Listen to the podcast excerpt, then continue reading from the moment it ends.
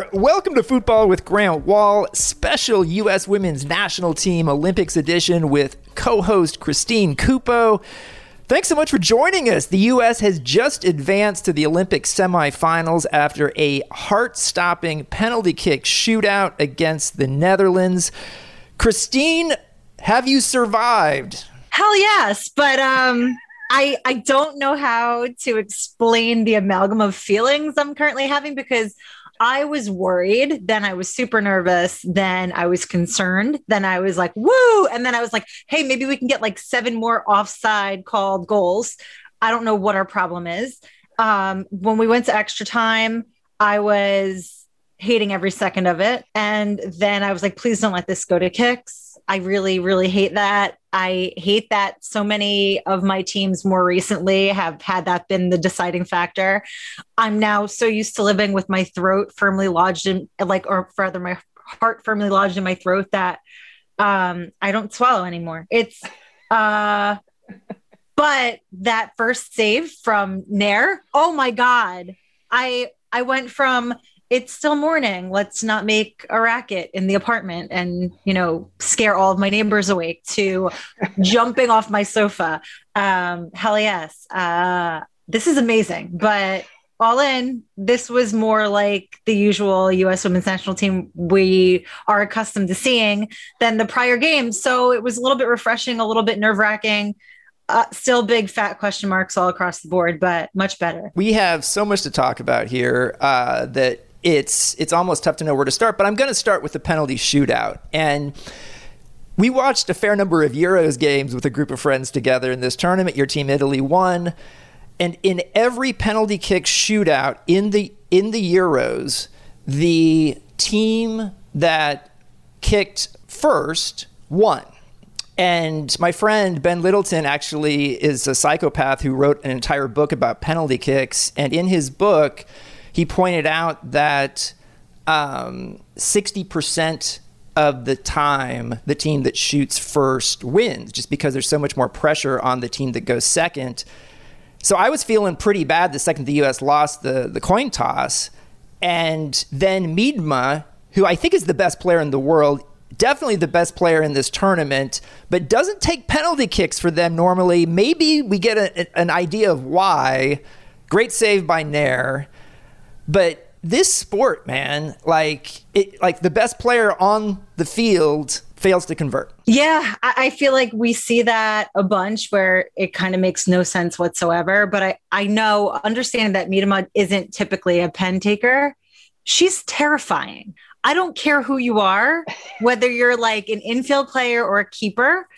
If you have her looking down at you, that's an unsettling feeling. So, irrespective of record, I think it was probably like, hey, toss her in there first. Likelihood that she will actually convert, fine. But if not, like the world's most epic key mind game right there. Like Alyssa Naeher having to stare her down first kick. Um, thank God I I was shocked and impressed. I'll say that. Um, Alyssa had a pretty good game all in. Um, but stress. I mean, let's talk about Naeher as well, because like if we're being honest here, she should have done better on the equalizing goal from Miedema that made it 2 2 in the second half. Should have reacted better, didn't. But then from that point on, she was absolutely huge. Saves the penalty that Beerensteyn had earned with just a few minutes left in the 90. And so at that point, I was like, oh man, the U.S. is really, really in trouble here. Naeher saves that, saves the first penalty from Miedema, saves another penalty in the shootout. And we've seen Naeher come up big with penalty saves in major tournaments before, right? That happened against England in the World Cup semifinal. And it's it's interesting to me that she could have a bad play in this game that led to the equalizing goal, and yet I still feel like Alyssa Naeher had a very good game here. Yeah, I mean, I I would even go so far as to say that this was probably her best game in the tournament. I feel like she did a lot of really like small silly things in other games that you just kind of scratched your head at and couldn't understand like wait this is our number one this is our this is our keeper like this is this wait this is our keeper kind of moments um but she showed up today and I feel like even with any little hiccups. Like she was more Alyssa Naeher today than she had been in the prior three. Another thing that stuck out to me when you look at the history, when, when I think of the U.S. women's national team in big penalty kick shootouts, when they when they, they when they've done really well and it's memorable, they make every one. They convert every single one, and their mental fortitude is absolutely incredible. I think back to the 99 Women's World Cup final, they made all five. I think back to the 2011 quarterfinal against Brazil when Wambach had the late goal to send it to penalties. All five were converted. We won't talk about the 2011 Women's World Cup final penalty shootout, but, but like that type of fortitude is really impressive. Just the the psychological tenacity, and Megan Rapinoe ends up converting the final kick after. But also, Megan Rapinoe's final kick of this set of pens was beautiful. That was a beautiful. That was how you take a pen. It really was, and she knew that they should have been running replays of that. I'm dead serious because of those that I mean, granted, they all converted fine, whatever, but hers was like the quintessential perfect penalty kick. Like, thank you appreciate you, Megan, um, for stepping up. And I like her little sass when she turned around and crossed her arms after because it was like, okay, now we're done. A fantastic pose right after, in the moment right after she converts and they've won the game. Um, Rapinoe in particular, I think that moment to me showed a lot about Megan Rapinoe. I think she's been subpar this tournament, if we're being honest. Um, and even on set piece delivery, where she's usually quite good, she hasn't been uh, very good in this tournament. And yet, when the moment was at its greatest point of pressure, needing the penalty to convert to win the game, she not only converted, but did so, as you say, just with a, an absolutely perfect penalty. And, and I, I'm kind of speechless. I'm, I'm feeling a little sick. I've had too much coffee. I I, uh, I I did this one caffeine free for the first of any of the games I watched, which probably explains why I had a slow start this morning. I'm like, why in the world am I more tired today? Hmm, I don't know. You haven't pounded cold brew in in mass yet, so there's still time. There's a bucket available. But um, how about Lynn Williams, by the way? Lynn Williams. Lynn Williams got the start finally okay, which she deserved. Okay. I quite frankly have no idea why Vlatko pulled her as early as he did. Leave her. She was responsible for the assist, then for the following goal. Who knows what else would have happened? Um, I feel like, again, to your point, um, Rapinoe has had like a really spotty Olympics tournament. Um, I don't even want to say subpar. She's just been really quiet and mostly ineffective. Um, she's certainly been there. Second half of this game, she had like some beautiful service, beautiful balls over, but like otherwise, first half, I feel like we were kind of playing where it was uh, send a long ball, send a long ball, send a long ball, pray, uh, offside, offside, offside. Whereas Netherlands were playing an entirely different game. They were actually trying to pass the ball around. The problem is they were just getting dispossessed repeatedly. So it was just an interesting um, mashup for these two teams, just completely different playing styles. Yeah, I, I, I got to admit, I was a little bummed when Lynn Williams came off. I felt like the subs that Andonovski made were what he wanted to do ahead of the game. And I think if he had made the subs based on what was actually happening on the field until that point, he might not have taken off the same players. I thought Mewis had her best game of the tournament. She obviously scored the first goal on the end of uh, the pass from Williams.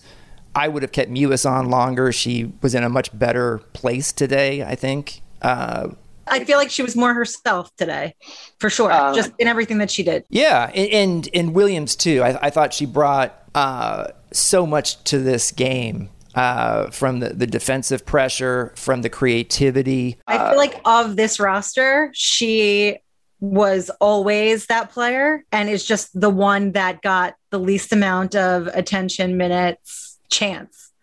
And so I feel like the more that he starts giving her that, the more that she's going to be able to prove to anyone that maybe doesn't know who Lynn Williams is, who Lynn Williams is.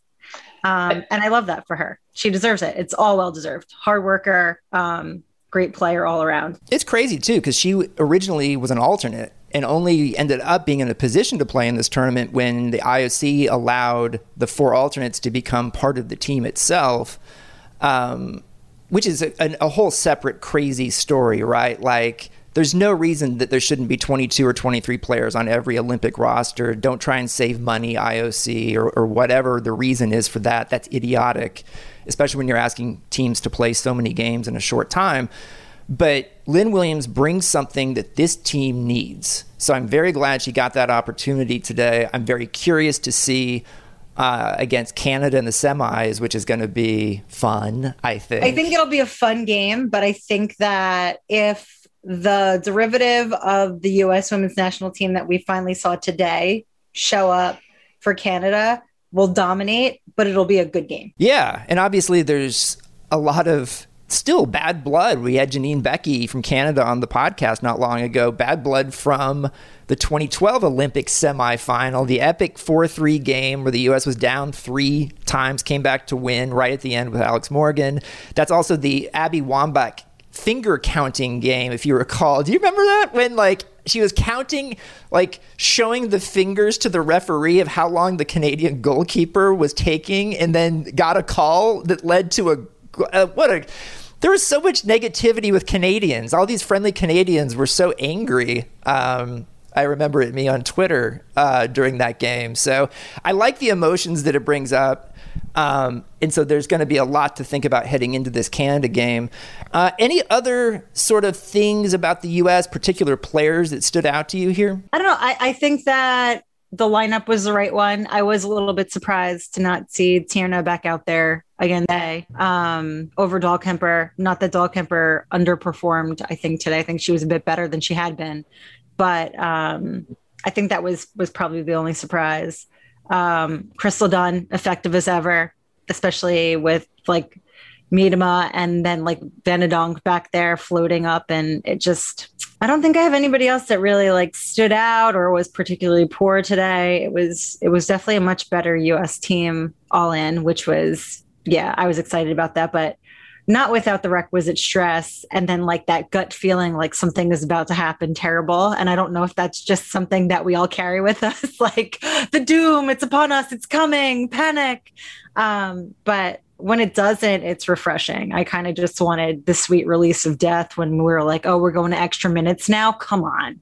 I can't do this. I really, we're all, we, the fact that none of us collectively have a heart condition, just specifically due to like soccer fandom, they should run a study on all of us. I promise. The research will be immaculate and absolutely just chaos. I feel like I should wear my heart rate monitor that I use for for my workouts like during a game just to find out like what happens to my heart rate and, and also what happens when I drink this much coffee. Let's take a quick break. This episode is brought to you by Verna Law, a boutique law firm in intellectual property including patents, trademarks, and copyrights. Vernalaw's clients are largely small businesses and startups, and they focus on all aspects of intellectual property from protecting brands to inventions to artistic works. Vernalaw's managing partner, Anthony Verna, is also the host of the Law and Business podcast, which you should definitely check out. With more than 60 episodes interviewing a wide variety of intriguing figures about intellectual property, copyrights, startups, and much more. You can also find Anthony Verna on Twitter at avernalaw, where he also tweets about soccer, by the way, or Go to the website, vernalaw.com. Thank you very much to Vernalaw for sponsoring this episode. So let's get to the mailbag here. We've had uh, several questions come in from people on Twitter, as you might expect, some more existential than others. Uh, my, my friend Jennifer Doyle from a left wing on Twitter asks, "Why do they do this to us?" Question mark. Uh, I think they're just testing. It's like preliminary testing to see if we actually need a physical anytime soon, how your cardiac health is, um, blood flow, mental stamina under pressure. Like it's it's our own fitness testing, and um, I think we've large. I think we've survived. We've we haven't come out unscathed. I'm sure we all have some sort of now trauma that we've buried that's specific to these games, but otherwise, I think it's that's it. It's just a litmus test for our function as fans. A couple things I want to say here.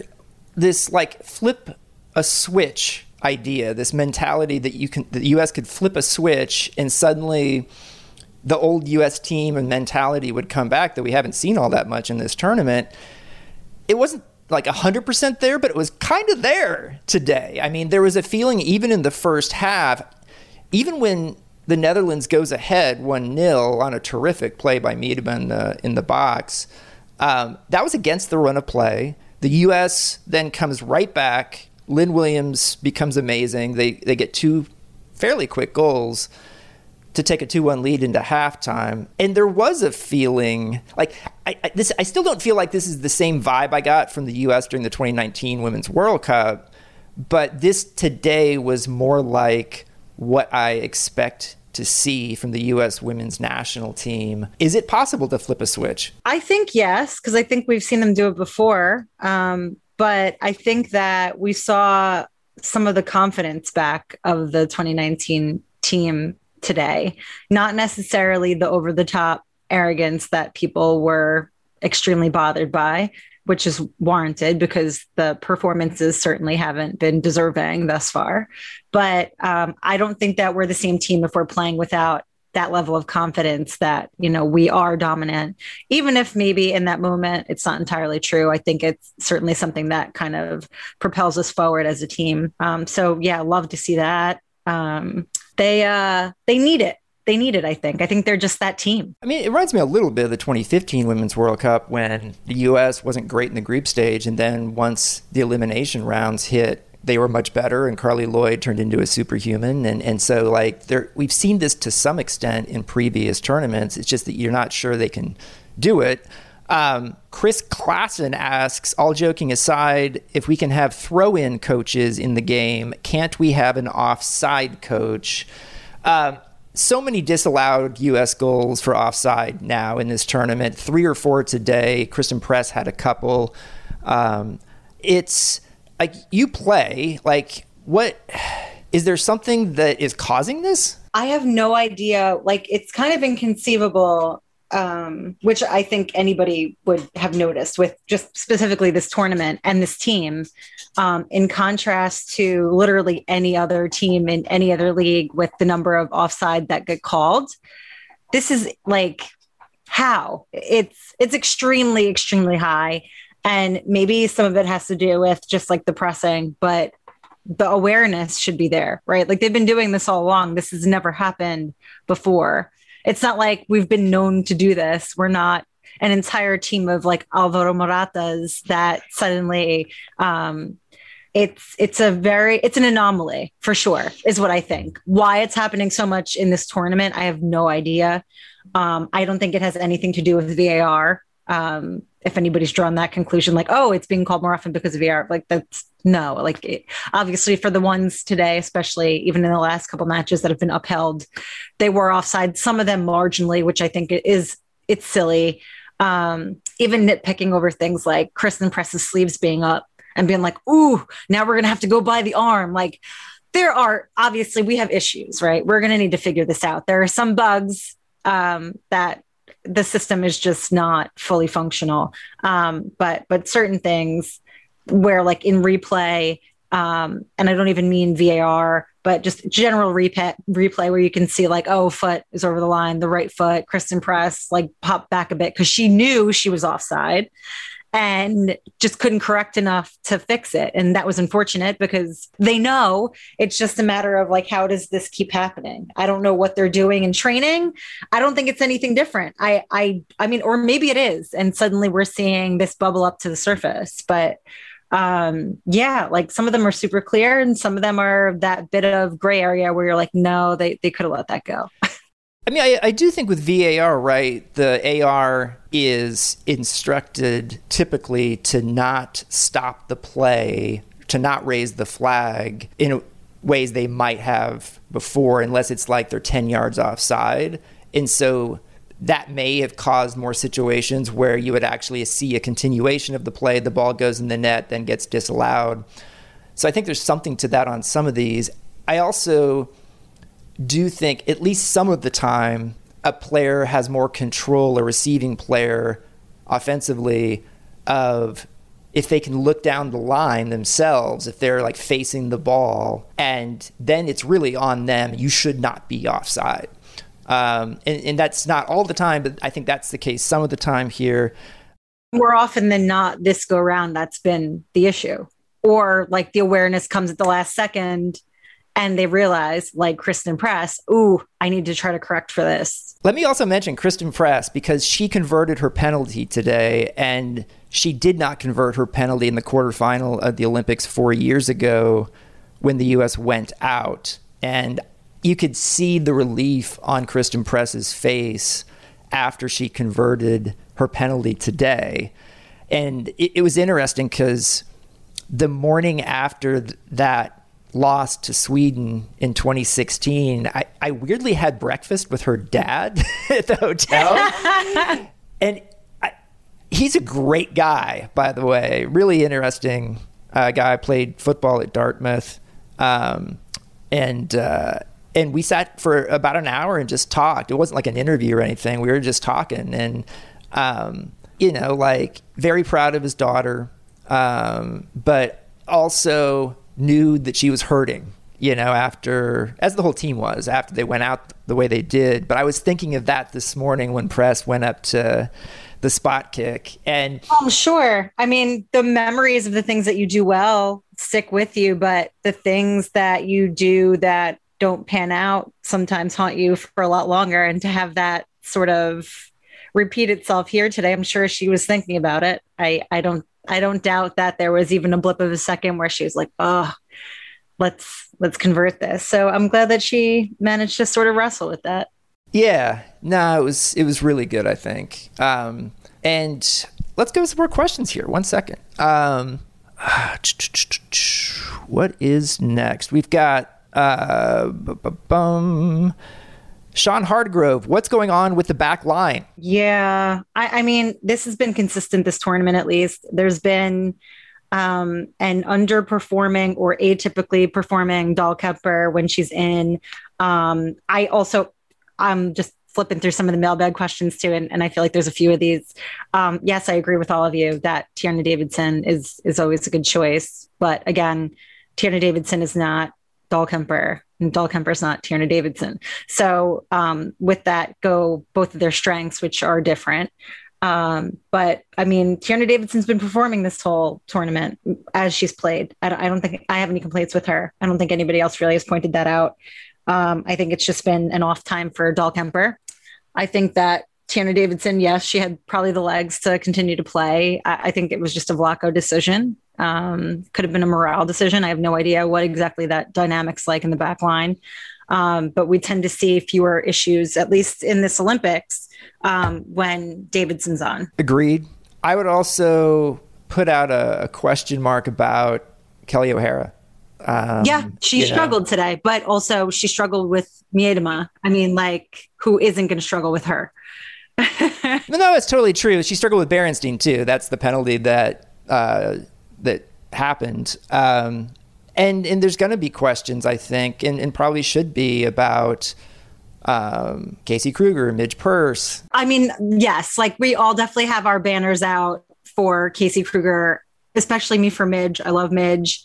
Um, but when you're looking at it, and it's like I think that like Sauerbrunn is one of our best defenders, and then Crystal Dunn, who was never even intended to be um, a defender, is absolute fire back there. So yeah, I think that it's going to take a little bit of introspection on our part in terms of who actually fills these roles most appropriately, get a lot more of the youth in there because we're going to need to start not necessarily like retiring people, but there's going to need to be a seamless changing of the guard.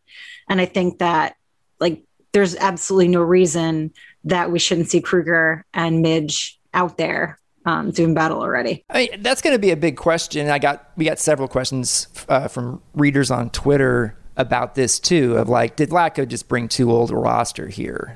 Uh, and I do think it's important to note if the U.S. had won on penalties, if they'd lost on penalties, I think that would be like the bright shining headline of this tournament of too many older players were brought.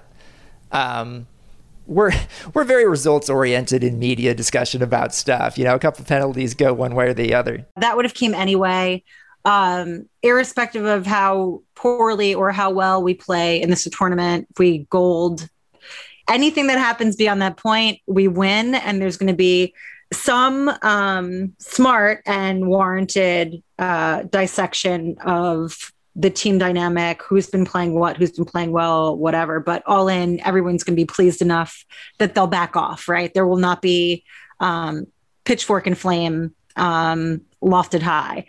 If things were to have gone poorly or gone t- entirely sideways and we got bounced today, um, the entire internet would have already been on fire. That's just how it works, right? Um, it's also really agitating um, just because of the way that sometimes sometimes social media is wonderful and sometimes it's terrible.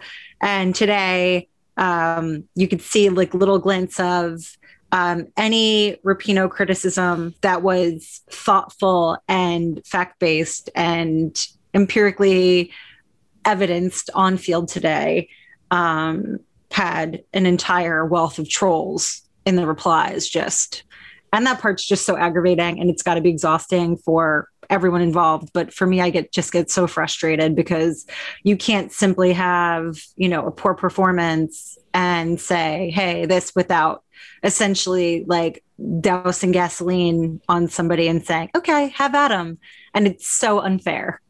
Oh social media culture is a cesspool. And like i, I tweeted today uh, Rapinoe has brought very little so far to this tournament, which I think is accurate. Now, that was before she converted a brilliant penalty to finish this thing off. But it's kind of like what we were talking about earlier. And that's, I love Megan Rapinoe. You know, I love everything she represents, everything she stands for. And so, yeah, I, I definitely noticed that in terms of, um, I actually don't see, I have my Twitter settings so that I don't see in my mentions replies from people who don't follow me. So typically I, I miss a bunch of the garbage just because it's I think I need to make some adjustments today going forward, just in case. just in case. Because yeah, it, it's it's absurd how that can then get taken by bad faith people into stuff that has nothing to do with soccer and I have no time for that. So um, I highly suggest to anyone on Twitter don't do the settings right. The people who mess with you are the ones who t- often don't follow you and are just searching for Rapinoe's name to like spew garbage, and and I have no time for that whatsoever. Um, from Lost My Beer, what a great Twitter handle. Um, where is Rose's headband? Um, Rose Lavelle did not start this game, by the way, which was a kind of a shock to me. I, I know they've done some rotations uh, in this tournament, but this was an elimination game. Rose Lavelle obviously scored a wonderful goal against the Netherlands in the World Cup final. Uh, comes on in this game um, and was was okay, you know, and, and converted a very good penalty as well. But yeah, I'm so used to seeing the headband. I, I did like I, I noticed. I, I know that. Yeah, it's funny. Doesn't she always have the pink pre wrap? Yeah. And it's, yeah, I didn't notice until you just said that now. I'm like, wait, in my head, I think in my head, my groggy brain this morning just kind of like superimposed it on her as she was playing, like, yeah, she always has it on. Um, oh, maybe she's turning a new fashion leaf. Maybe, maybe she shows up in the next match with like a different color pre wrap. She's done with the pink. She's on to something else. Um, question here from Ryan Madden Should the U.S. consider having someone else take set pieces other than Rapinoe, that like who else would you do? Yeah, I don't I don't think that we have that person. I mean, I'm trying to think like maybe maybe that's a lie, but I I feel like if I'm gonna go like top pick top to bottom, I'm going Rapinoe. Um, yeah, I mean, like we haven't seen that many free kicks in positions to score in this tournament from the U.S. and I, and I I also th- have noticed that I like to think of what are things we're not seeing.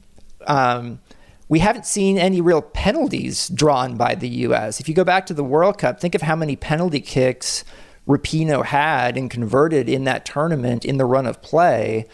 And the U.S. isn't putting itself in position to earn penalties in this tournament. Meaning, like actually threatening ones that can be converted, like in the box, around the box. I feel like we're always way too far out. it, it, that's, I mean, just something I've noticed is like, yeah, there's no.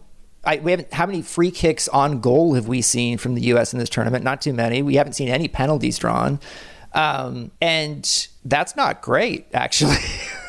yeah, it's. I never really focused on that, but it's true, especially in contrast to sort of like the men's game. Even last night uh, with Gold Cup, they had a lot of like around the box penalties that either way could have been a real shot. Whereas we're like, hey, we're going to be like midfield trying to rip these in. Yeah. Um, let's see if we have anything else here. We have from Cave Johnson. Uh, the rest of the world doesn't fear the U.S. women's national team anymore. Um, I, I, think there's something to that, but I don't want to go too far with that because I think the U.S. women's national team mentality, as we saw in the penalties, is still extremely good. Uh, they're, they're, still absolutely ice cold. If anything, I wouldn't say that the rest of the world doesn't fear them. I think there's a healthy respect, as there should be. I just think that other uh, national programs are advancing as they should be, right? That's good for the sport. That's good for everybody. Um, so I think that that's probably a little bit of the difference that we're seeing in just general attitude. Um, Netherlands are good.